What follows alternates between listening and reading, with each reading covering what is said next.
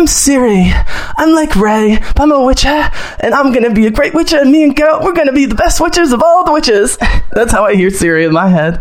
Oh, God bless her. He has to make plenty of compromising decisions to protect Ciri. Once he's decided to do that, spoiler alert, it's at the end of the season already, and it's gonna be the whole thing is Geralt and Ciri. I'm Ciri. I'm gonna be a witcher with Geralt, the best witcher of all the witches.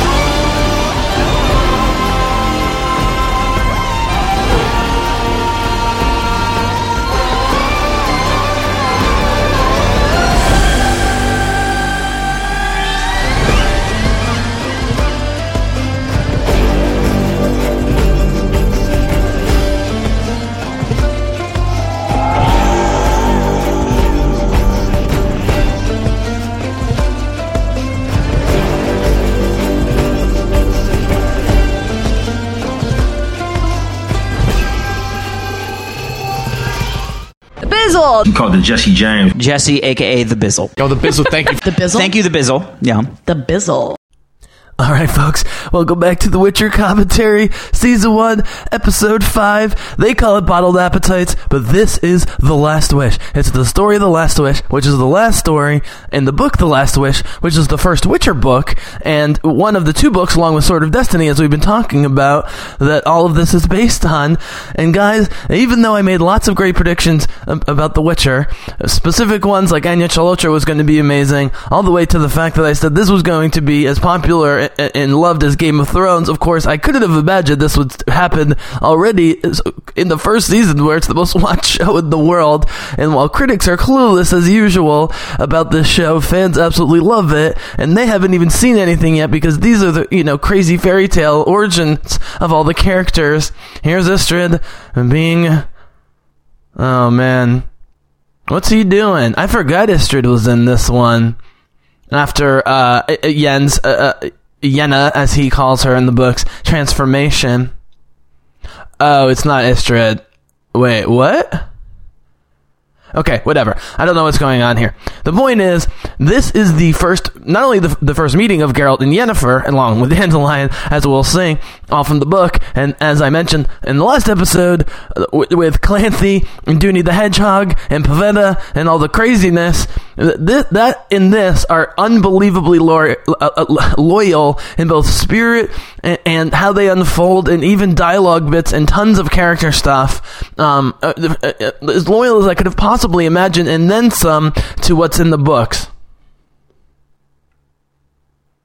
Right, so this is the this is uh, K- uh, the changeling, um, and, and Cahir is going to use this guy to, uh, you know, so Cahir, this guy Cahir is I haven't properly explained it is an agent of spoiler alert, Duny the Hedgehog, who's not Duny yet, uh, or I'm sorry, who's not Emperor Emhyr yet, and so this is all kind of bizarre. This guy's coming after Ciri on behalf of Nilfgaard. I guess there's another ruler of Nilfgaard at this point. Still unclear about you know when and how uh, Duny survives uh, at sea when Pavetta perishes, and they, they they both supposedly die. Somehow Duny survives and becomes Emperor Emhyr uh, of Nilfgaard, fa- father of Ciri, who wants to hunt her down for nefarious means. Not the really sweet guy that the, the hedgehog turned into in the last episode. That's down the road.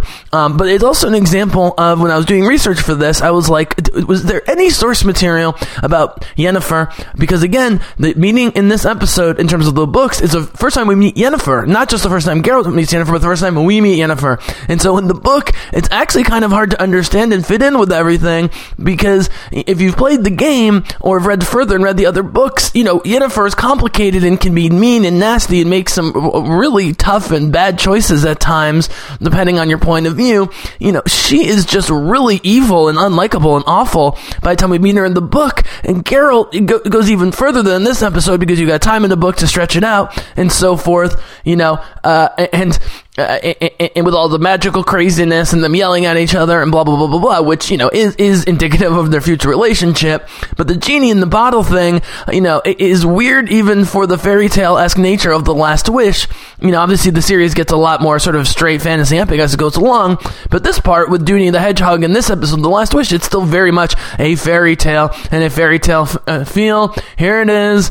The, the my you know I, I've been complaining about this. You know, Mousesack very much does not die in, in the books. In fact, he returns home to Skellige and becomes even more of a, a druid in touch with nature, and then he comes back in the games, and so he's around. Again, I've been avoiding reading the Brokilon chapter in Sword of Destiny because it's so different. In Lauren Hissrich, the showrunner, as I've mentioned, has been doing an excellent, excellent job of explaining the very difficult decision they, they ultimately made to, to the, the biggest change was going to be Ciri's journey, Brokilon Forest in general, you know, this guy being killed, replicated by a double or a, a doppel or doppelganger, as they call him in the books, a shapeshifter. Here he is. Um, this one. Um, and, uh, you know, it, they, they wanted to have a bad guy sneak up on Ciri. In the books, the Brokilon Forest itself is the menacing thing, and the Dryads aren't going to let her go under pain of death, and Geralt has to negotiate it. It's a very difficult decision by the runners, the showrunners, and the people in charge, and the writers and so forth at Netflix to make that big change. And so, I'm specifically, that's the one chapter I'm not going to read as I do these commentaries because it is so, so very different. Um, you know, they, they keep her building up how evil Fr- Fringilla is. I, I don't know if any of that was necessary. I don't know if they needed another storyline. Um, but ultimately, this is actually not about Mousesack, really, and it's not even really about Ciri, but setting up Cahir's character because Cahir's serving the Emperor, and then he's going to fail, and then the Emperor's going to give him another shot. Um, Although I guess no, this makes sense. Sorry guys, I got the timelines wrong. So this is in the quote unquote present. Ciri's on the run. They're trying to find Ciri. That's why they're you know going to kill Mousesack and and and, uh, and take his likeness um, with the doppel. Uh, you know whatever blah blah blah. As, as, as you guys have seen, having watched it, and we'll get to it with you know Ciri should have. She's putting it together slowly, but it's the elf boy that really puts it together that this guy's a phony. Um, not not the real Mousesack, but the Mousesack. This Mousesack. And they're gonna kill Mousesack here. Everything you've ever done, ever debated. Right. This is the weird thing about doppelgangers is that they can take on, you know, the sword fighting abilities, you know, of Geralt. I mean, it's not just looking like them, but they really uh, uh, uh absorb uh, their life. And so, all this particular doppelganger event, as far as I remember, it has no basis in the books. There are stories about doppels um, and doubles uh, uh creatures uh, and the ways in which they trick people, but they're also discriminating against like elves and dwarves. Whatever. We'll get back to that. Okay, back to the Last Wish. Part of the reason they're starting here with not the Last Wish is because they really want to focus on the Geralt Dandelion Yennefer stuff that's coming up. Here comes. Um, but guys, so back to my predictions. So I made some great predictions about The Witcher, The Witcher in general being hugely successful. Um, you know, I, I, it was one of my best predictions, uh, but it was so obvious to me because everything coming out that we were hearing looked amazing and the material's so amazing. I was like, they're going to nail this. They got a great showrunner who I already know and like from Daredevil and the Defenders and so forth. Also, side note, a lot of female writers who worked heavily on Daredevil, the Defenders, Luke Cage, Jessica Jones, and so forth.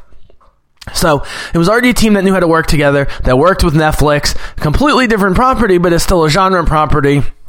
Just a quick side note, but guys, I, I also mea culpa when I need to mea culpa, and I need to mea culpa that I it wasn't just that I didn't think they could pull this off, I, and certainly I didn't think they could pull it off well, uh, and they pulled it off spectacularly. But guys, I didn't even think they would do this. I didn't think they would try and do the Last Wish. I thought, based on the trailers, but also common sense and rationality, like this would be the one story to retcon and just have them meet at court or whatever. I did not think they had the balls, but goddamn, Lauren Hissrich, the showrunner, her people are some of the ballsiest motherfuckers in a long time in television, and they said, fuck it. Uh, we've already had time to introduce Yennefer, and so now it's contextualized, and she's, even though she acts pretty bad in this episode, you know, and then the big fight with Geralt in the next episode, where you see how immature she still is and insecure and so forth, you know, we already have more context than in the book, where the first time through The Last Wish, you're like, this story's crazy, and, you know, a beautiful enchantress sounds amazing, but she sounds really awful and selfish, which she still is. But at least we have the context now of getting the Yennefer backstory, so that actually really works for them in this. Look at her, Anya Chalotra. Mm. Mm, And by the way, guys, I didn't predict that she was going to blow people away just because of her beauty. Because as a 23 year old, she was already directing episodes, and you could tell just from the screenshots of you know ugly Jennifer and the way what she was doing with her body. Before I even heard one word out of her mouth, it was like, okay, this this young woman is acting her face off. And then you hear her, and she has a very, very, very uh, refined, regal English accent, which is of course what Jennifer would put on, even though that's not her natural accent, having come from like you know rural homestead or whatever before they sold her into slavery, aka Enchantress Academy, um, aka Adult Hogwarts, uh, with Tissaia, her mentor. Uh, anyways, I did not think they were gonna have the balls to fucking take this on, but they took it on, and it is so loyal and.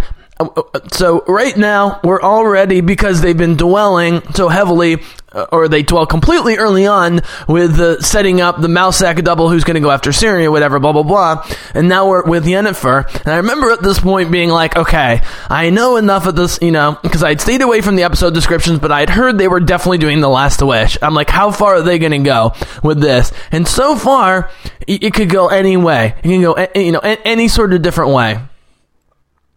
But as soon as we see uh, uh, a, a Geralt and Dandelion fighting over the the, the, the, genie bottle in, a way that's sort of humorous but reminiscent of you know Deagol and Smeagol fighting over the one rig, Dandelion thinks he wins and immediately starts wishing death and torture and suffering on his rivals and then women who he wants to sleep with who haven't slept with him that they're going to want to sleep with him, which of course you know by the rules of Aladdin and, the, and Robin Williams genie Aladdin they're all things that he can't do. He can't kill people, can't make fall in love.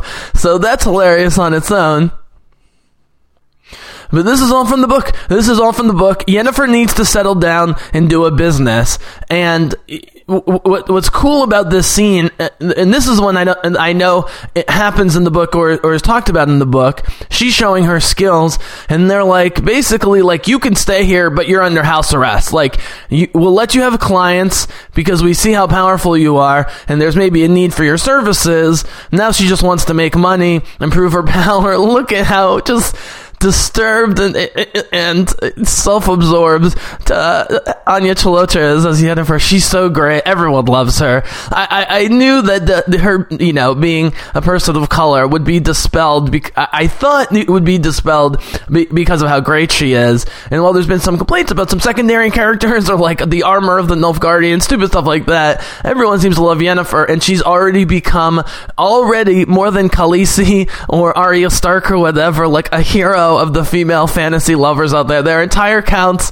Of course, my favorite, you know, uh, I haven't done it yet, you know, uh, her perfume that Geralt's constantly thinking about and talking about is lilac and gooseberries. That's like her, you know, her perfume. That's her scent. And that's what Geralt's always thinking about is her smell. Not her face, not even her voice, although he does get her voice in her, his head, uh, like a, like an angel and devil on his shoulder, uh, but it's her smell.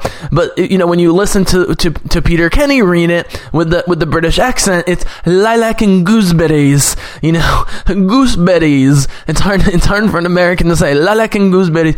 And so one of the accounts online that I'm following, that's just a straight Yennefer account worshiping her, uh, is just called lilac and gooseberries, bitch. So shout out to lilac and gooseberries, bitch. But look, look at her. Look at that smile. How easily she gives up the handcuffs. So they're gonna put on what's called dimeritium. So dimeritium is like you know adamantium or vibranium, but it's specifically an unbreakable um, a, a metal that's meant for spellcasters only and blocks their their spell ability as well as chaining them. And but but uh, it, it's totally um, it, um in simpatico with the with the the story here. The, the dryads again. I need to make a few corrections and additions to dryads. That's going to have to wait yet again because of the A storyline here with Yennefer, uh, which by the way is this is the first A storyline with uh, you know the Yennefer that we're going to know for the rest of the series. Beautiful, um, super powerful, but getting increasingly disturbed and somewhat uh, flirting with evil.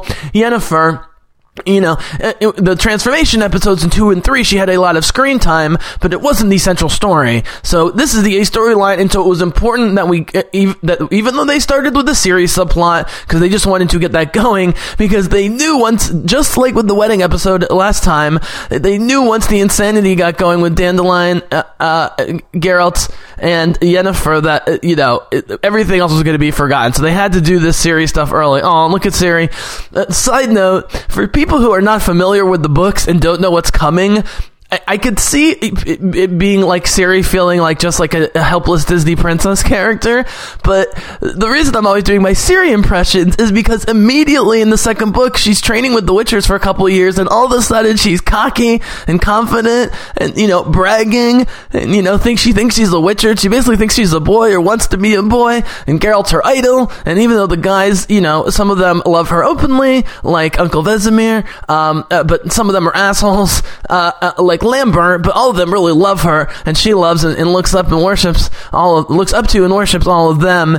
And so, you know, when you get this series, which is very loyal to the early series in the or, or the first series we get in the uh, last couple chapters of Sword of Destiny, you have to keep in mind the I'm Ciri and I'm going to be the best witcher of all the witches. And Carol says that my sword fighting is getting better, but that I'm always leaving my left guard open. And she starts talking super fast, and she's enthusiastic about everything, and she's doing all the tests, and she's trying to do cartwheels, and she's got bruised and battered all over, but she loves it because she's gonna be the witcher. She's gonna be the best witcher of all the witches. Um, she's not even care. She doesn't even care about magic and enchantress stuff, Migo source, and all that things. So she learns about that, and that she can't avoid it because that's her destiny. Everyone's got multiple destinies. Here we go. Here we go. I don't think this is a coincidence. They that they this this set or this location with the with the pond and them fighting over the thing. It's definitely, I think, a, a visual um, a, a nod um, or just a general nod to Deagol and Smeagol, uh, uh, uh, you know, fighting over the ring. So this is exactly the kind of thing that happens in the book is that they won't have seen each other for 10 years and all of a sudden they run across each other and it's like nothing ever happened. But you know that, you know, Dandelion is always seeking out the Witcher and the Witcher is attracted to Dandelion, or J- J- uh, Jaskier, uh, Jaskier because, you know, he, he doesn't realize ever or, t- or not for a while that it's his best buddy. Bream? I'm just listing fish that I know. I'm not fishing. This is great. I can't sleep. Yeah. I, I, I will approve more of Dandelion's clothes. He's starting to dress more like the dandy that is Dandelion. So again, as I talked about with Simi Climo and others before the series, when I, or even before they were reading the book, I talked about how, while this is a classic story. Again, it's called The Last Wish. In the book, The Last Wish, which is the first book, and it's the last story in that first book. I can't fucking sleep. That's the first time we really see Geralt angry and they're you know they're they're teasing uh, obviously the fact that they're gonna have a bro breakup uh, next episode, which is completely on Geralt, obviously, not Dandelion, um, who you know again is so much more likable, and, and, all of his annoyingness and arrogance is you know is is the endearing uh, of the endearing uh, and self deprecating sort. I, I think um, that's how I'm experiencing it, and everyone else seems to love uh, love Joey Batey as as a Dandelion, aka Jaskier, so I don't think I'm alone in that. But right up here is when I knew that they were going to really go for it because immediately Dandelion is is not talking about anything in relation to what's going on, and then he's gonna see the magic lamp, immediately steal it from Geralt the way Smeagol and Deagol fight over the ring. And then he immediately starts wishing death and suffering on his on his enemies, and you know lust and and desire to sleep with him on, on the women who have refused to do so. And the, and it's straight from the book. The the wishes that he makes, the you know the the, the forbidden wishes by Aladdin rules that he makes are completely from the book, and that's when I knew they were really to go for it and be super loyal, including the elf that has a physical attraction to Yennefer and tries to warn Geralt away. Um, and he's sort of sad, but he realizes that it was not meant to be. And Dandelion's role is being sick, and, and, and that being the thing where Geralt finally, oh here it is. This is them fighting over the ring. This is for sure. Uh, uh, an Andy Serkis thing. I think. Yep. Boom. Up. they opened the top. So, yeah. Bit of an anticlimax. So, you know, the big twist is, especially when you're reading the book for the first time, or if, if you watch this for the first time, haven't read the book, you know, the big twist is that it, it seems because Dandelion's making the wishes and he's holding it that he's the one getting the wishes, but it's actually the, the, the cap to the to it that Geralt's holding that that catalyzes the wishes, or the genie has chosen Geralt as being the worthy one, and clearly Dandelion as not a worthy one, or certainly less worthy or trustworthy than than uh, than, than Geralt. They just smashed it. Oh, this is how it happens. This is how it happens. It is Geralt slices it after it breaks. The genie's already trying to kill. He throws an Aard sign across the water, and he can see the black spirit. And so it infects it infects Dandelion. The Witcher takes it on himself. He thinks he's he's preemptively saving uh, Dandelion, or at least ending the genie threat by cutting himself. But it does give him the wishes, and the big twist is that nobody, including Yennefer and Geralt, realize until the last minute that Geralt's the one with the wishes. And this is great. Immediately, this you know this is how all all bromances or just friendships, you know, really get going is you act like you hate each other, you yell at each other, you fight, but then the other one is about, to, you know, as on death's doorstep. Here's the elf. He's going to warn Geralt away. And like in the book, you know, it's going to become quite clear that he has a thing for Yennefer, but because he's been sort of watching and studying Yennefer in a sort of non-creepy way, just crushing on her, um, you know, he can't even access her, even if he wanted to. You know, she's locked up at the, the top of her, her, her, uh, her house or whatever seeing clients, she's not going to see him because she's not interested. But he does know, as someone who's both been studying Yennefer and in love with her, but also being an elf and understanding magic inherently much better, he knows how fucking evil she is or how close she is. Um, and what's great about this is, uh, they do play how sick and grossly sick Dandelion is, and how he slowly goes in, into uh, you know more and more d- dilute, uh, diluted states.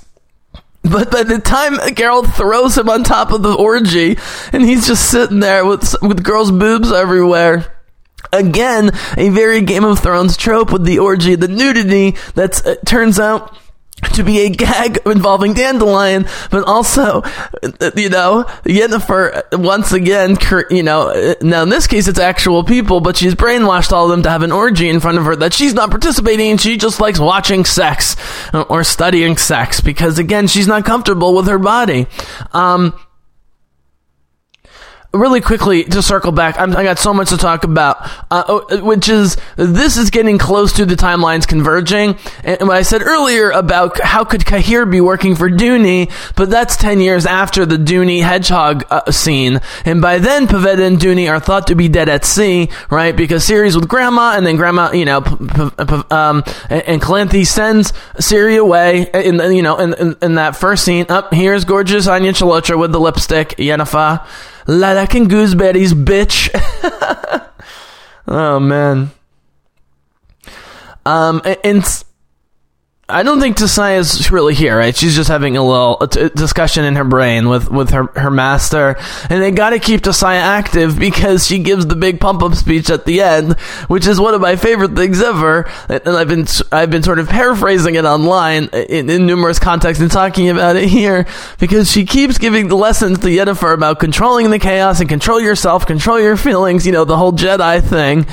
But unlike the Jedi, who up till the end, you know, won't admit, you know, even with Luke sees Rey, and Rey's powerful and it's so good, but she is emotional, but she's drawing positively from the, mo- the emotion. The Jedi are never uh, admitting uh, that, you know, good, good guys can and should channel positive emotion to save people and be powerful, like Obi-Wan taking down Darth Maul when Qui-Gon gets killed in episode one, The Phantom Menace. Anyways, away from Star Wars, the point is, to Tissaia's speech at the end, you know, is it, it's not supposed to be funny because the stakes are so high and with the dramatic music and all the murder and fighting and killing. It's not like actually funny, but if you think about, you know, her speeches to Yennefer the entire time, and then she's finally like, you know, as I said, between the Hulk and Natasha Romanoff, Black Widow in New York and the Avengers, when Natasha says, and we could use a little worse, she's basically like, remember Yennefer that time? Remember all those times when I told you not to use the chaos? Right now would be a really good time to use the chaos. Just you know, just like Steve again, Steve Rogers says to Bruce Banner, uh, and Dr. Banner, now would be a really good time to get angry.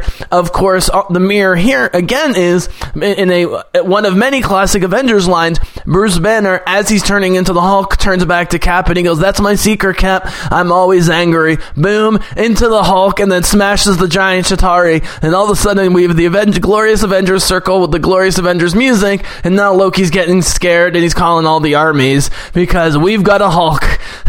and the same thing is with Yennefer. You know, and the secret with Yennefer is she's always angry, and that's exactly what Tissaia, uh, you know, uh, uh, is is trying to push her buttons positively at the end, and you know, I'm sure if her and Tissaia have a conversation uh, down the road in the show, again, I can't remember from the books how, how much how engaged Tissaia is, but if they were to have a conversation real or just sort of imagine, well, maybe Tissaia is here and she came through a portal.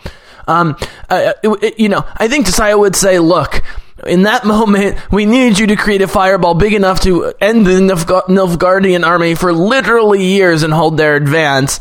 Um, again, I keep missing. So Emhyr, at this point in the Ciri uh, uh, timeline, where you know she's in the woods, the present timeline, if you will, uh, you know, Duny would be the Emperor of Nilfgaard. Just nobody knows that uh, other than you now. Sorry, um, we know it, uh, and uh, it, it, and again, like Yennefer's backstory, we get some of in the much later books in the Ciri saga where she's reminiscing about it, maybe has some flashbacks. We do get little bits and pieces about Emperor Emhyr von Emrys, but it is just Duny come back from the dead, essentially. Dead in quotes. Is Tissaia here? Yep. Oh, she actually came. She came through the portal. It's so cool. The portals are amazing, and what I love is it's it, the sound and even the sort of watery effects of some of the portals are reminiscent of Stargate. You know, I'm a big proponent of uh, both in reality, the intersection of mysticism, science, um, and stuff, you know, quantum physics, uh, and spirituality and so forth. But definitely in my fiction, things like Dune and Star Wars that combine, whoops, he has to kill the guy. or knock him out at least. Uh, you know, it, it, I love the intersection of sci-fi and, and, and, fantasy, and I know they're not trying to actually be Stargates, but it's essentially the same thing. It's just that they're creating mini Stargates, mini portals to get where they want to go. So, okay, here it comes. Here it comes. This is it. This is it. Geralt has to beg for help. Here's some naked people. Oh, there's a naked dude. Welcome to my home. You're the mayor of Rinde. So, what's great about this episode is and again, having read the books and then watching this numerous times, it's obvious. But if you watch closely, guys, Yennefer is immediately sexually attracted to Geralt with her mask and how she's sexually talking to him. He's so focused both on, I mean, he's mostly focused on Jaskier uh, not dying. And of course, he's also distracted by the giant orgy, which makes no sense, which again is just Yennefer, you know, entertaining herself, amusing herself. Um, and it's not until he starts processing Yennefer that he starts, you know, and she basically, her payment is demanding sex with him. So the woman's demanding sex as payment in a nice role reversal uh, of gender, especially in such times. Mm, here we go.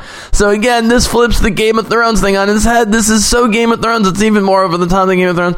But then the says ragamuffin, which I, I mean, I know ragamuffin is an old, older word than reggae, but like the thing is, hey, Rasta, Ragamuffin, Junior Gong, Damian Marley. you know what I mean? That, that, that's the key word to end all this madness is Ragamuffin.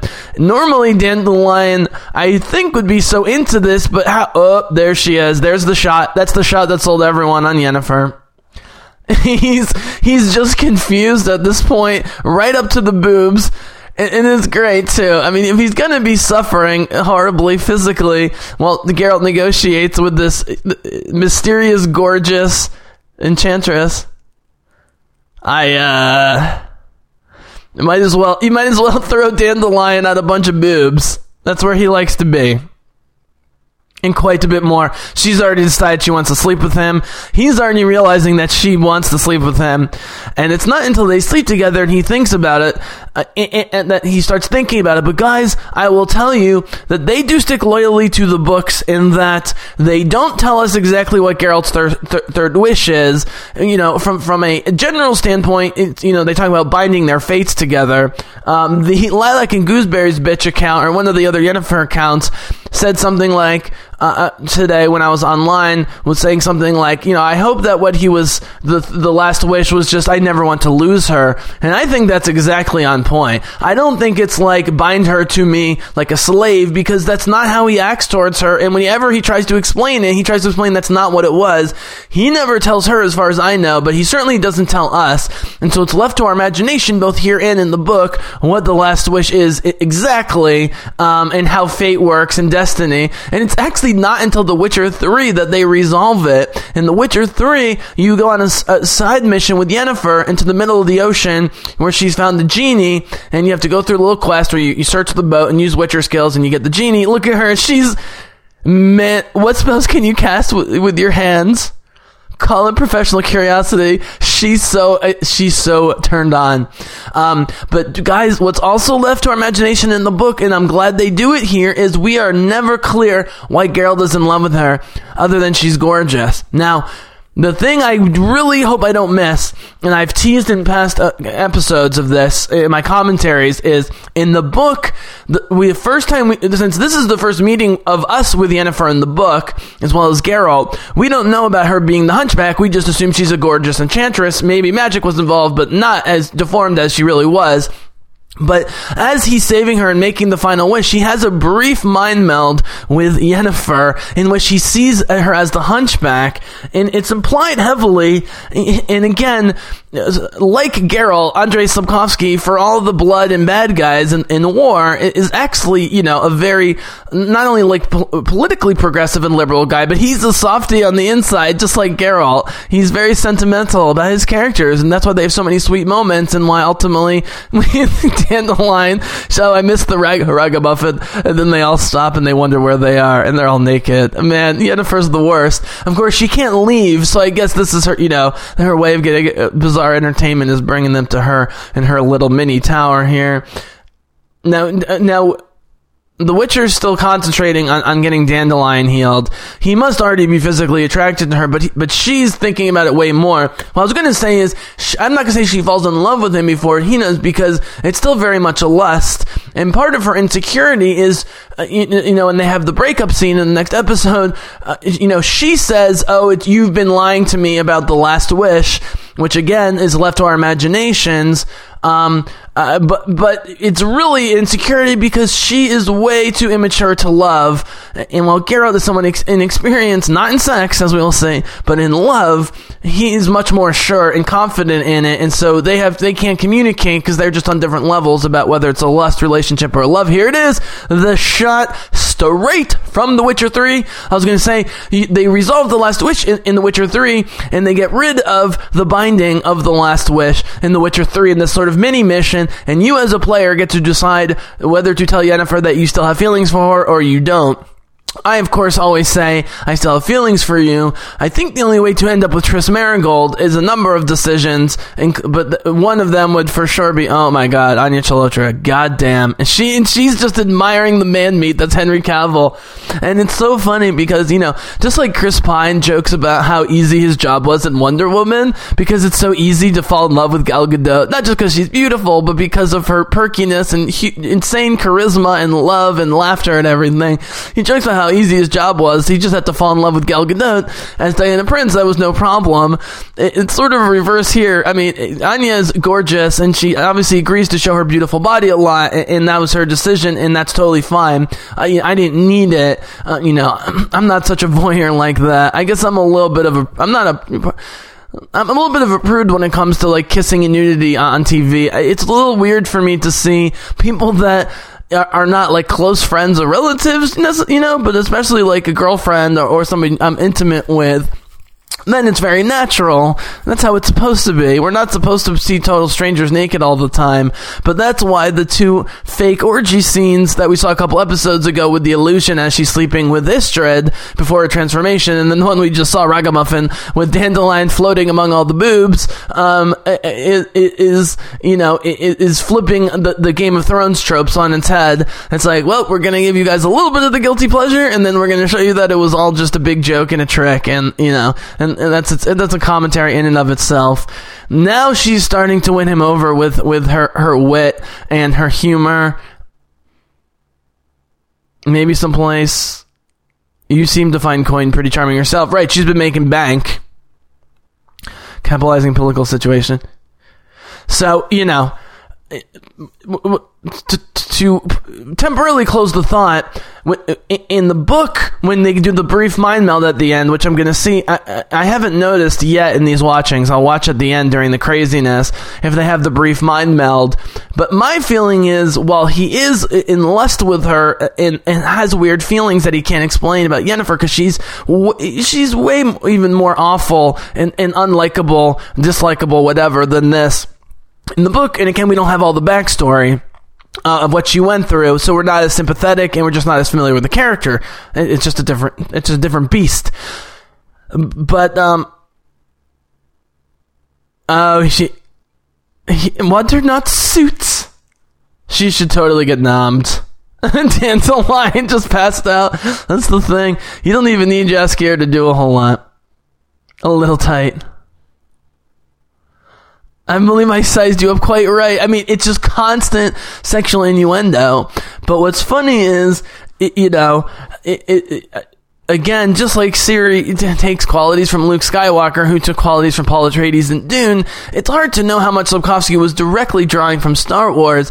It's undeniable that these two's uh, back and forth, love hate, love hate, love hate, is very uh, Han and Leia from Empire Strikes Back. The difference is their love hates thing, uh, being separated, coming together, being separated, coming together, happens over and over again. Um, and, and, you know, again, until you play the video game, and even then, it's not assured that they end up together and ride off into the sunset or whatever. I think mostly they ride off into the sunset if you play like all the game, you know, or whatever. But it's never assured that that's going to happen. Um, and, and and so my theory is he doesn't fall in love with her until he sees the Hunchback, because then he sees to the core of her. But he also sees what I've been describing, which is it's not just that she was transformed into this beautiful creature, but that there was a, a there, you know a, a, a, negative journey towards heartlessness and selfishness that was part of it. And, you know, I talked about going from ugly on the outside, beautiful on the inside, and then it flips. That's certainly the case with Yennefer. And even though she saves the world at the end of the season, she still has some growth to do. Now, again, next season with Blood of Elves, and if they do. Um, book two, Time of Contempt. Oh, there's the genie. Now she's gonna start putting it together. Do go on. Tell me how stuff works. She's such a bitch. And that's the thing. She totally disarms him. He, he can't reason with her. He's condescending towards everyone because he's he thinks it, and he is mostly wiser, even than, uh, especially than like kings and queens like Calanthe and and uh, and you know and, and so forth. Um, uh, uh, but he, he, he, can never one up her in, in brains or, or even like dark humor or so forth. Um, and but I think he it's not that he just sees the hunchback, he sees the vulnerability of her when she was the hunchback, but also her good heart. And you know, Geralt is a rec- you know, always wants to reclaim people, just like Ciri wants to reclaim people, you know, just like Rey eh, with everybody and Luke with his father and so forth. You know, it's the whole redemption arc. He thinks he can redeem her. Like in every dysfunctional relationship, the man thinks he can fix the woman, or the woman thinks he, she can fix the man, and he's really a good guy deep down. He just acts like an asshole or whatever. Now, of course, you know, kissing is the most intimate thing, I think, because you know, it's it's it, doesn't have to be directly a sexual act. It can lead to sex either at the moment or later. But you also can kiss someone and have a very deep moment with them. Uh, she used the poison lipstick, and in this time, now he goes around town murdering and beating up people just so she can manipulate him as part of her game. And so again, he should really, really hate this awful woman, and that's why Dandelion is getting on him in the next episode about how he can't understand what Geralt sees in Yennefer with all the beautiful women out there that are easy to sleep with, or just easier to deal with. Why, why, why Yennefer? So this is great. This is exactly how it's played in the book. Where he goes on a rampage that he's only vaguely aware of. Yennefer has so many reasons, as usual, for doing it. One's to fuck with him, one's to test him, but the other one is she's decided that her lust for him is is way outweighed by trying to control this genie because, as she says, she wants everything. Look at the way they're using handheld camera here with the elf in the prison, through the bars, great shooting. Again, very reminiscent of the of the up up in your grill, uh, tense uh, handheld stuff from from Daredevil, um, so many of these these folks hail from, or at least uh, sharpen their teeth. Then the guards were there to abet. Oh, and the thing is, even though this guy w- warned Geralt against Yennefer, he because he's a noble elf. uh, Again, the dwarfs are uh, ultimately noble. All, you know, all the non-humans are, are made to look so good. It, just in comparison, even the elves that threatened to kill him and capture him in episode two with Dandelion in Edge of the World. I admit I could have better prepared you. Look at that. You're under her spell, aren't you? Yeah, you know where this conversation is going, um, uh, uh, uh, but this in the book it's it's very touching that you know that an elf. Let's put it this way: even if Yennefer was just a lovely aristocratic lady, it would never happen with an elf who, who's an outsider in society, unless like it was a Duny situation where they were just madly in love. So we couldn't have her anyway. But then her being also a crazy witch and I love just you know in the book and here how open. Um. Oh fuck.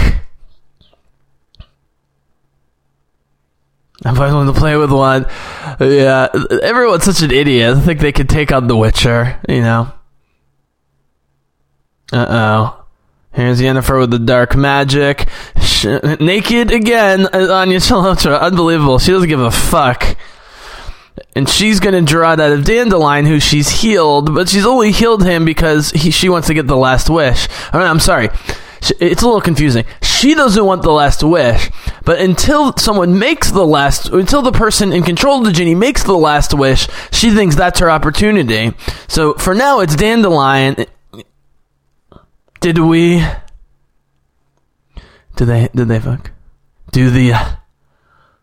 He's so scared of her do not definitely do not butter that biscuit. and and, uh, you know, I was saying earlier, you, know, his mistrust, bordering on real dislike, uh, is nowhere well enough to hate her, but his real distaste and dislike for Yennefer is meant to carry directly over to the next episode. And part of what drives a wedge, well, no, I shouldn't say this. Part of uh, uh, one of the many irrational reasons that Geralt gets pissed at, at, at Dandelion and drives him away is because Dandelion's talking shit about Yennefer. Right, make a damn wish. They haven't. No one's realized yet. Oh, this is great coming up. So Geralt has Geralt made a first wish yet? Because he uh, there's the smile. There's the smile. He's letting this guy beat him up. He's gonna kill him, and then he's gonna wish for this guy's head to explode. I think and it goes. It goes pop. So you know, it's left up to you guys about how you feel about Yennefer at this point. She's gotten beautiful and powerful, but increasingly, you know, inhuman and inhumane. I guess her last moment was when she buried the baby. But even then, she she said to the baby, "You know, I'm sorry you didn't have a life." There wasn't much sympathy or empathy. Here comes. He just wished this and it's gonna happen. Whoop! That's an amazing effect. I mean, you know, Cronenberg famously did that decades ago. The exploding heads. That looked great. You're the one with the wishes. The elf, the elf covered in blood. Up oh, there's two. So, what was the first wish? What was the first wish? That's interesting. The discussion's always about the last wish. Now I'm wondering about the first, the first wish. Um, and, and so it's up, it's up to the viewer if you if you if this is your first Witcher experience. It's sort of up to you guys about how you feel about Yennefer after this. But that's why it was crucial that even though there's a, another sort of time jump that we immediately get these three main characters, her, Geralt, and Dandelion, together on the adventure with the dragons in the next episode, partially because they want to do dragons and really step it up, for, uh, leading to the final two part finale, essentially. Here comes the Elder Talk. She's so fucking arrogant and obsessed with power, she thinks she can control a genie. yeah. Yeah they're about to leave, and then Jaskier, of course, is gonna is gonna blow up Yennefer's spot, and Geralt goes immediately back to save her. So it's up to you guys about how you feel about Yennefer after this. It's important that, again that we get it. The uh, next episode, a lot of romance. Yes, they do break up at the end, and you know they're trying to string people along, like oh they're never gonna get back together again. I mean, that's not true. They see each other between now and next season, and they're gonna keep seeing each other on and off. The romance is it, it continues to be more and more stormy and complicated. Here he goes. Let's pray for her. On her way out of town. Oh, there he goes. Oh, fuck. The elf understands. Dandelion cannot. Uh, uh, Dandelion cannot understand. Yeah, I recognize the look. I know how you feel. You're making me uncomfortable.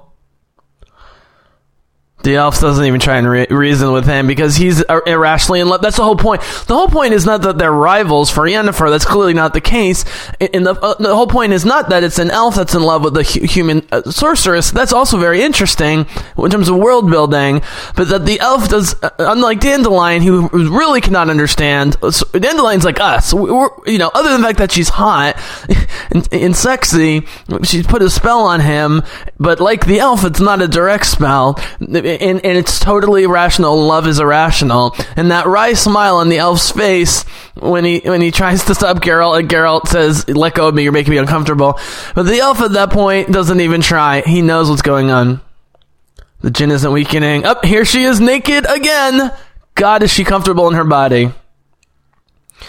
It's important though because it keeps stressing the fact that you know our, our body is but a vessel, as as they say.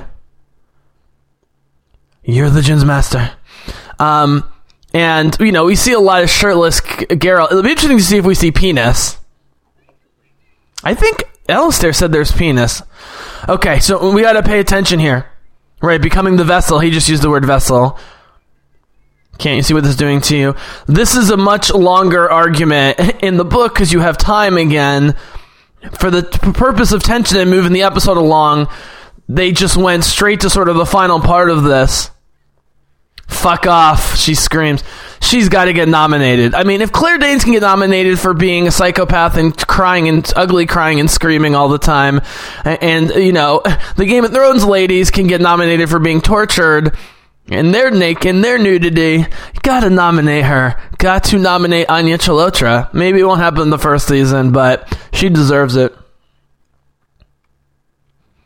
Yep, and the whole place goes down, and just like this, the whole house literally comes down. Oh, her eyes are fully red. You could chose not to be a Witcher. This this voice modulation, of course, is straight from uh, another Lord of the Rings nod. Is straight from Galadriel. You know, when she's tempted by the ring briefly, "I'll be a queen, dark and beautiful, stronger than the foundations of the earth. All shall love me and despair." And that's what's going on with Yennefer. She wants Here's the wish. Fuck, I missed it again. Did they did he get a mind meld? Yeah, they don't do it. They don't do it. I think that's a mistake. They think the, showrunners think that because we witnessed Yennefer's previous self that Geralt you know will somehow realize it, but it didn't happen. Didn't happen on my third watching. I still didn't notice it. There's the genie. Does he get any kind of okay? So now the house really is coming, bringing the house down. A ragamuffin. Oh man, oh man. Woo, magic. The magic so. I mean, the thing is, the dragons are great, but by the time the dragons come next episode, you know, we've seen all, so much good magic. But yeah, it was important that next episode, even though it ends in disaster, that they were lovey dovey and romantic for a while before she realized what was going on, and Geralt realized that you know he wasn't telling the full truth, and pro- maybe should have, but she doesn't understand it because she's a child in terms of maturity. She could not have survived it. Oh, he's genuinely said this guy is amazing. This guy is MVP of side characters in this episode and one in the series. He's so great because this elf has way more character exposition and emotional talk and, and trying to reason with Geralt in the um in the book, but this actor just plays it all on his face, killing it. Uh, up here they are. Wait, hold on. Do we see mind meld? Still haven't seen anything. He's now he's he's he's done. He's stricken. He's in love. He's in love with this this uh, power obsessed woman. It's me, Geralt. He feels like he's known her for the whole life. So they're heavily implying the mind meld, but we don't actually see it. I think that's a mistake. They could have flashed. I don't know who you are. They could have easily flashed him seeing her, her, her, uh, you know, ugly but beautiful, ugly self, but when she still had a pure heart. No more havoc than you, right? Djinns are only. Does he? When did you last feel happy when you were trapped? Right. it was a fine town till you came along. He's laughing. That was going swimmingly. Uh oh. Like a drowning fish. Sorry. This is a killer scene between these two. This is it. This is it you know, and again, this makes way more sense in the series. And so to go all the way back to the beginning where I said I can't believe they had the balls to even take on this episode, it's way more convincing in terms of how it's framed and they can move through it more quickly. But because again, we've seen the Yennefer origin story and we spent so much time with Geralt, this is already making way more sense. And the fact that they just go at it and they're playing like really upbeat Scottish Celtic music right now is very funny, uh, very fitting. And the elf just watches them. And what's great again with the elf is, of course, there's going to be some envy on uh, on him, but mostly he's just happy for her that that, he, that she's alive. Does he see? Up, oh, his face drops a little bit. They're doing the thing He's watching it and he's smiling. He's smiling to himself. And now he's laughing. Actually, this frees him from a spell in the way. You know, her, him watching, he's trying his whole, you know, they're alive. He's just happy. Oh, the elves are so great. The good elves are so great. He cares about life. And Dandelion, uh, uh, after being thrown into an orgy half dead, is going to see this. Whoop! and he's going, "Oh no, oh no, they're alive, and they can't. They're watching. Look at the elf. The this. Okay, here's the guy who's playing the elf. Come on. Did he see? Hmm. I was right about you. I think Chiridon, Chir, Chiriadon, Chiridon is the elf. I was right about you too. Which part? There's a number of things with her. This is her neurosis. Doesn't matter. Okay, okay. My plan worked. Right. So in previous watchings, the thing that he's not telling her is just the last, the what the last wish was. Any fool can see. She's insecure though. If she, what'd you wish for? But but Geralt here uh, on, on, on repeat watchings when he says it doesn't matter what I was right about. He, what he's right about was he had a sense that she has a good heart deep down, in addition to being beautiful and complicated and powerful. And uh, I would have shown it even if it was like almost a subliminal flash. Him seeing her, it's such an obvious move from the book. And after taking on this ballsy material, you know, and taking it so loyally, as I keep praising the show in general, but especially these last two episodes and this episode, so loyal to the material of The Last Wish, you know, to then not, you know, do the thing, the, the, the moment where he physically in his brain sees who she used to be that that that was them trying to be a little too cute and too subtle. I think that's my critique. Now, there's two possibilities. One, I keep missing the brief mind meld uh, moment, but I'm now convinced that it's not the case now doing commentary. Here's fake Mousesack. And again, not not generally a fan of, of this sort of mustache twirling because changelings are a part of the universe again, this is them being a little cute. They're like, well, we know there's changelings, and we're not going to have time to tell the amazing story of Dudu, uh, you know, who's the changeling they find who causes trouble in the town, and, and Dandelion and Geralt and the dwarf and a bunch of other freaks, quote unquote, have to figure out how to, you know get everyone out of trouble that the changelings caused trouble for, but also they don't want him to get murdered because that's what's going to happen if they find out. Because they don't even consider him a sort of living creature. Like he's even below the changeling that they meet. Dudu is even below the elves and dwarfs. And again, in The Witcher 3, it pays off because you need Dudu to impersonate a very important lord for them to rescue Dandelion. And so Dudu ends up becoming their buddy after they after they save him after Geralt saves him in, in, in, it. And so, anyways, what I'm saying is they wanted to work in the changeling thing, and they knew the forest was going to be different, and Geralt wasn't going to be there to save uh, from the Dryads, and the Dryads were going to be something different. By the way, Dryads all women.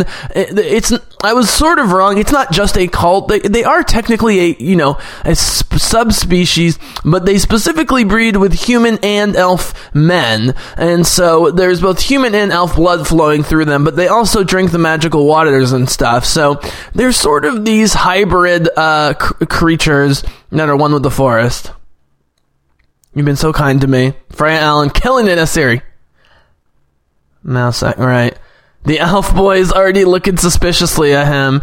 Now she puts it to, so the elf boy puts it together in a couple episodes, and then she says, "Wait a minute, you have arthritis in your left leg." It's you know it, it makes Ciri look a little dumb, uh, but but because they increase a Ciri's sort of power display throughout the season uh, to show her strength coming up, I don't really care. So while this is a great episode, there's two moments, in my opinion, of being too cute. I said there's two possibilities when it comes to the too cuteness of, uh, you know, implying that Geralt had a, a, vision of the past Yennefer, but we don't see it. Um, I, maybe I missed it. I don't think that's the case. The other one is maybe it's not as important as I think, and I'm just being a book loyalist. The other thing, which is way more important in terms of carrying over multiple episodes and how different it is from the book, of course, is that the Dryads are already being sweet to Ciri, and which is not, you know, which is not the case in the books. It's not that they're being mean to her, but they're saying like you can't leave Brokilon Forest. Like nobody leaves. That are you, you know, if you leave, you're you're not leaving alive. But this this embracing, but she's feeling the power. This this beautiful middle aged black woman who I keep praising, who's doing an amazing job. Again, great side character casting, um, mothering Ciri because uh, we don't have Triss and Yennefer to mother her yet. But they wanted to threaten the forest. They decided that the Dryads were not going to be it, um, and so it was going to be the fake Mousesack. This is such a TV thing. And so, really, it, as I've been trying to get to, The Rose of Cintra is another great, another great tune. Nice job, team. So, I've been, what I've been trying to get to this whole time is, while on the surface, the major change with Ciri and Brokilon Forest is not meeting up with Geralt for the first time and then separating and then coming back together that is is less egregious because it's executed well and hearing you know Lauren Hissrich talk about it. Like I understand it was a tough decision and why they did it. But introducing you know changeling um uh, introducing changeling um, Mousesack into the situation. It was totally unnecessary, and they could have made the Dryad still kind of menacing, and they could have made the new story that Ciri was the one who stood up to the Dryads and gave like the big Geralt speech and whatever that um, mixed with what we just saw implied, which was that the head of the Dryads who gave her the motherly hug gave a look at that moment like she could sense the power. There's so much they could have done with all of those characters before the fake Mousesack came. So, you know, I'll, I'll stop harping on that. And, you know, the next episode's the Dragon episode. And because we get, as I talk about, the next episode's the Avengers episode, we don't have Ciri, but we do get Yen, uh, Geralt, and Dandelion together. So we got, you know, half the Avengers team together. And as I say, you know, the classic Avengers move is to get them together, have a love fest just in time for them to start arguing irrationally and all break up, which of course happens uh, in, at the end of, of six, setting up their, uh, the, you know, the Dandelion leaving um, for the last two episodes. That was the right call, especially because, I, as I said, Blood of Elves starts with an amazing scene of Dandelion playing the ballad of Geralt, Yennefer, and Ciri for a whole bunch of people. But then um, Rience, Rience, the first of many sorcerers that on behalf of Nilfgaard that try and come and murder them and steal Ciri away, tortures. Uh, um, uh, uh, Dandelion almost kills him. But, but but before that, there's a great political and social discussion among all the dwarves and elves and humans and other beings that are listening to Dandelion. They all love Dandelion. They all love the story. But there's debate about who you know is Geralt real? Is Yennefer real? Is this all made up? Blah blah blah and Dandelion thinks he's not is being coy and uh, I should say sly about it, but uh, you know, as Yennefer points out after she saves his ass from Rience, Rience is that you know he just needs to stop talking about the lion cub of Cintra, who shall not be named Ciri. Um, just stop talking about her, and she says, "Look, you can talk about Geralt tonight as much as you want, but the other thing is, you know, my impression because I had read these first two books, Last Wish and Sword of Destiny, a, a bunch of times uh, before revisiting the Ciri books, starting with Blood of Elves, which of course is going to be next season. Uh, thank you for listening. I'm going to close this up. I just want to finish this thought, which is you know, I had remembered uh, the reconciliation between Dandelion and Yennefer happening much later because their brief time together, as we'll see in the next episode, they really dislike each other and are, you know, always competing for Geralt's affections and don't trust the other one to, you know, do right by Geralt. Obviously, Dandelion, even though he's a dumb, arrogant motherfucker a lot of the times, he's always trying to do right by Geralt for the most part, even when he doesn't, he's trying to. Yennefer obviously always has her own motives, um, but, but in that scene where she rescues him is when she thanks him and tells him that you know she, even though despite her problems with Geralt, she's happy that he had a traveling partner. And Dandelion's like, "Oh, this is shocking. I thought you despised me." And she admits she didn't like him at first. And so, you know, as I said, uh, it seems on the surface like they're accelerating the maturity of everyone here. And, indeed, you know, uh, uh, particularly Geralt and Yennefer will continue to be up and down stormy in terms of their romance. Um, but because, you know, Dandelion and Geralt are locked in as buddies pretty soon going forward, even though Dandelion comes in and out, as you'd expect with the Bard in a sort of, you know, 1B, um, you know, um, sort of between a primary and a secondary character. Um, uh, I mean, in spirit, in, in, terms of my book, he's a, he's a primary character, but he doesn't need to be there all the time. Um, but because of Ciri, you know, and, and Yennefer and Geralt and all the Witchers and Triss and every good person uh, or someone, people who have a good heart buried deep down below the, the, the, the caverns and, and, uh, and wall, thick concrete and rock walls of hard coldness, like Yennefer does have a good heart deep down. As Ciri pulls it out. And so, you know, they're doing the right thing by accelerating their maturity even though they fight next episode, but then they all start acting more like grown ups in the last two episodes as the world starts ending with the Nilfgaard invasion and Sodden Hill and so forth. Okay, I'll stop. Um, I, am just extreme. After reading Blood of Elves, you know, I'm trying not to give too much away. I'm just really pumped for next season, especially because the uh, the theory I'm going to be the best Witcher of all the Witchers theory. You know, if, if, you're just watching this for the first time, you might be like, Bizzle, we who is this series? She's just a, a trapped girl in the woods playing like a helpless Disney Disney princess.